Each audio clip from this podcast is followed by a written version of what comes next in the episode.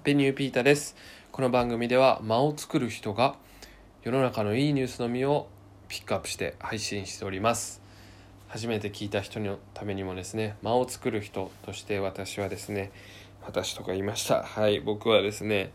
えー、レンタルスペース半端ハス沼っていうところを運営してたり、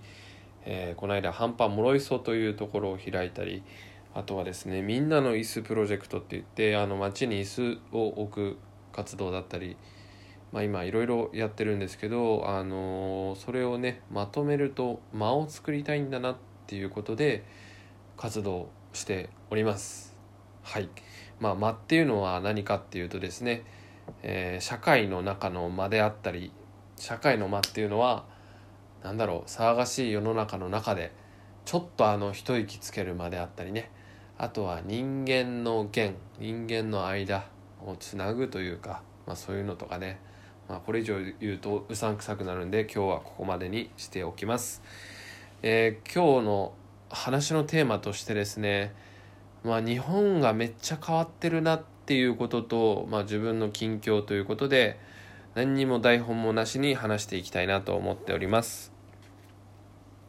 今皆さんはあの日本の現状とかってどう思いますか？漠然とした質問ですけど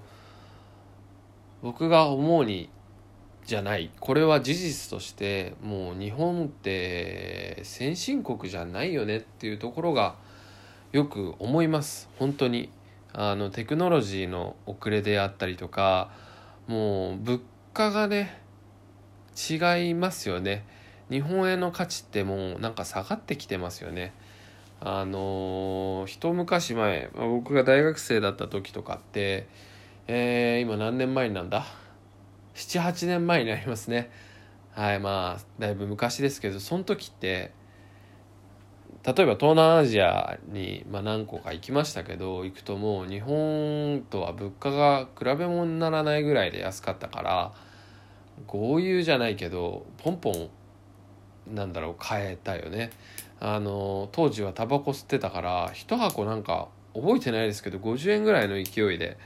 カンボジアとか変えた気がします。ごめんなさい。適当だったら適当っていうか合ってないかもしれない。でもそんなイメージ。でも今ってまあカンボジアとまあ対比になっちゃうけど例えばアメリカでタバコ買おうとかなったら日本人の感覚で言うと2000円とかね。オーストラリアとかニュージーランドとかもそうでしたね。感覚っていうかそういうレベルになってきてます。まあ、税金の問題とかあの物価に関してはねあの基準が何にするかによって全然違うから何とも言えないけど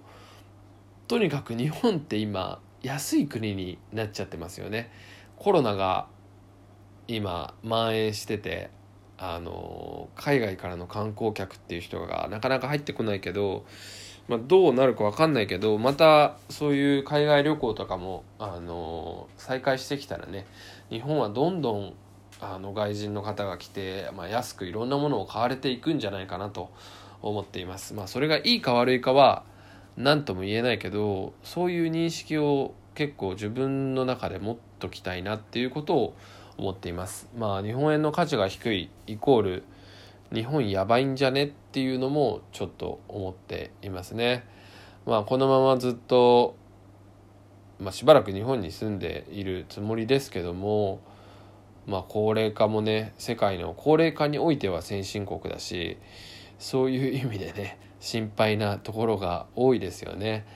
まああのとにかくこんな時に生き残っていくあのなんとかお金稼いでいくには自分が変化する力が大事かなっていうのをいろんなことで学んできたので、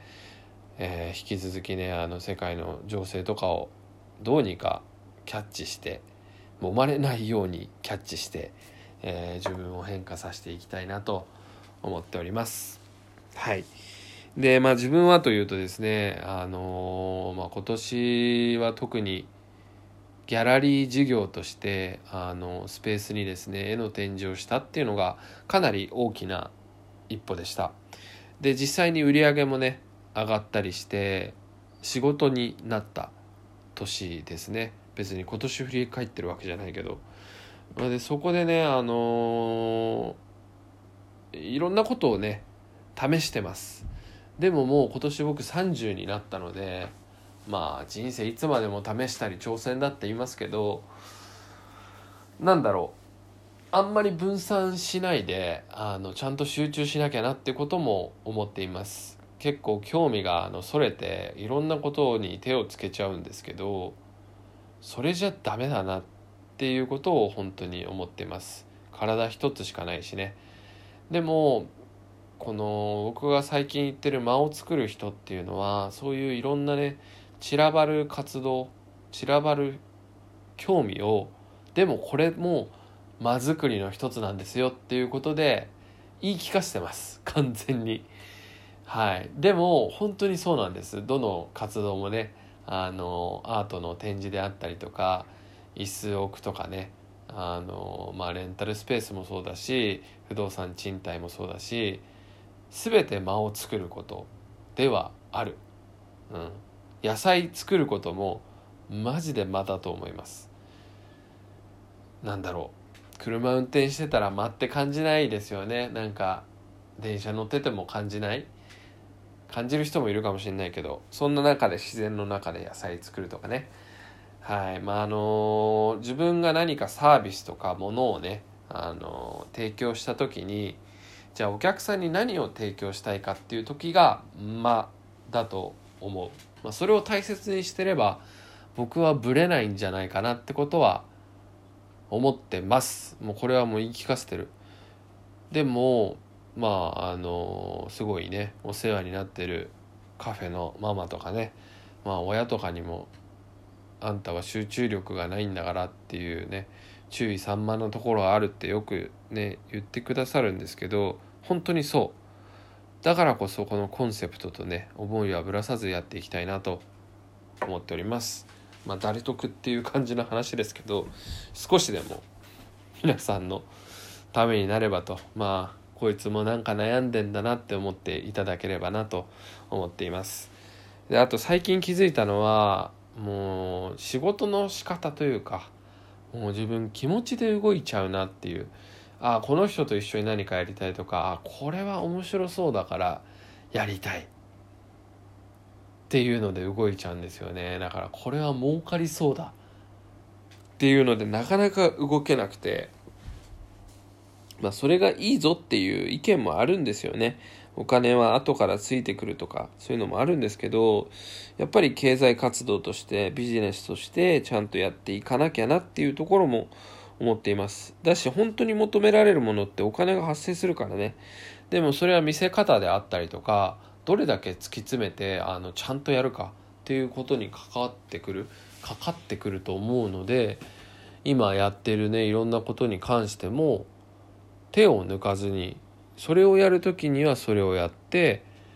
あのやっていきたいなと思っています。で休む時は休む、うん、これも大事なことかなと思います。結構今ねあの休みの日もなんか夜は仕事パソコンと向き合ったりしちゃったり結局丸一日休めてるっていう日がなかったりね。うーんするのがちょっと気になってます。でも別にそれでも体力的にはあんまり無理しないようにしてるからいいのかなとか思いますけど皆さんどうですかね？休みの日はもう一日ガッて休んだ方がいいのかな？